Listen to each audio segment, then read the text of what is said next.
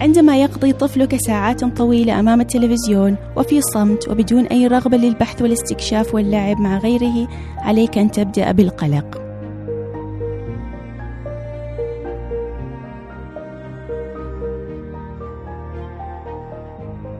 معكم ابتسام الوردي وأقدم لكم بودكاست وعي وتربية. في ستينيات القرن الماضي ظهر برنامج تعليمي يستهدف الأطفال تحديدا الصغار بمرحلة ما قبل المدرسة. هالبرنامج اسمه شارع سمسم أو سيسمي ستريت. اشتهر البرنامج وشاهده الملايين من الأطفال. يعرض فيه شخصيات من دمى وأطفال وبالغين. كان هدف البرنامج هو تطوير إدراك الطفل المشاهد بحيث أنه يركز على المهارات الاجتماعية وعلى تعليم الأساسيات. مثل الألوان والحروف والأرقام ولم يجذب الأطفال الصغار فقط بل جذب الكبار أيضا.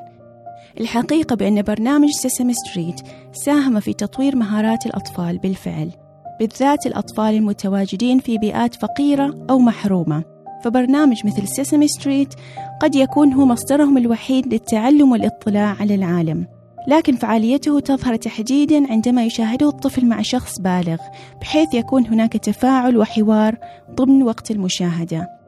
ومن من أبناء جيلنا لا يذكر برنامج افتح يا سمسم. افتح يا سمسم من إنتاج مؤسسة البرامج المشتركة لدول الخليج العربي.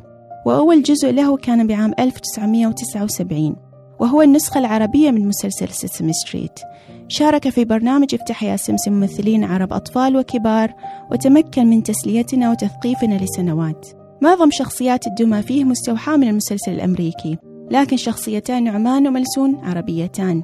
واستمرت رحلة هذا البرنامج لاحقا عندما تم إنتاج أول موسم منه مرة أخرى بعام 2015 من قبل شركة بداية للإعلام وبنسختها الأجدد. قد يبدو لنا هذا الجانب من البرامج التلفزيونية ملهما. لذا من المهم أن أشارككم صورة أخرى من أثر التلفزيون على الأبناء.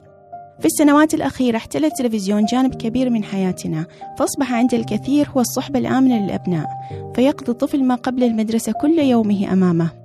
يمكن ياكل ويشرب ويغير ثيابه وهو أمامه ومع ظهور قنوات الأناشيد العربية وغيرها من برامج الأطفال وتعدد القنوات زاد الاتكال عليها. الكثير من الأبحاث ترى بأن التلفزيون لا يضيف أي شيء إيجابي للطفل الأصغر من ثلاث سنين. فمثلا لا يستطيع دماغ الطفل في السنة الأولى من عمره استيعاب ما يعرض في التلفزيون فيبدو له أنها مجرد صور لا معنى لها تتغير بشكل سريع كل خمس أو ست ثوان. هذه الصور سريعة التغيير فيصعب على دماغ الطفل مسايرتها لذا من المستحيل أن يفهمها أو أن تضيف له أي شيء. لذا تخيل أن يتم وضع هذا الطفل لساعات أمام التلفزيون. راح يفقد فرصة التعلم من محيطه ومن الأفراد حوله بحيث يفتقد لتعلم أمور يحتاجها لنمو دماغه نموا صحيا. لذا تشير الأبحاث بأن الأطفال اللي انحطوا أمام التلفزيون بهذه الفترة يتأخر نموهم اللغوي والاجتماعي ويعانوا من ضعف الانتباه والتركيز وقد يضطرب النوم معهم وتتأثر شهيتهم للأكل.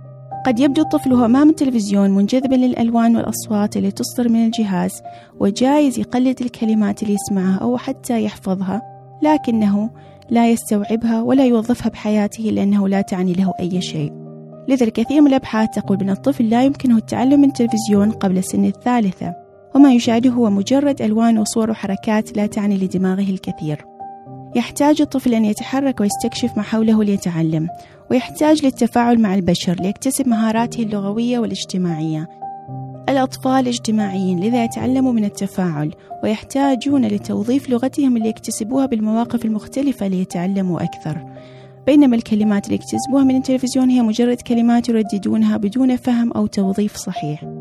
الطفل اللي يقضي معظم وقته أمام التلفزيون نعتبره طفل يعاني من الحرمان البيئي من التواصل. أي أن البيئة اللي تربى بها لم تساعده على التعلم ولم يتم تحفيز دماغه على تطوير المهارات المطلوبة؟ ليكتسب اللغة والمهارات وليتحسن انتباهه وتركيزه. لذا من توصيات الأكاديمية الأمريكية لطب الأطفال أنه علينا أن نعرض الطفل بعمر أقل من 18 شهر لأي وقت أمام الشاشة إلا إذا كانت محادثة تفاعلية مع قريب مثلا. كمكالمة بالصوت والصورة. ويمكن للطفل من عمر سنتين لخمس سنين أن يقضي ساعة فقط في مشاهدة برامج على الشاشة بس تحت مراقبة شخص بالغ.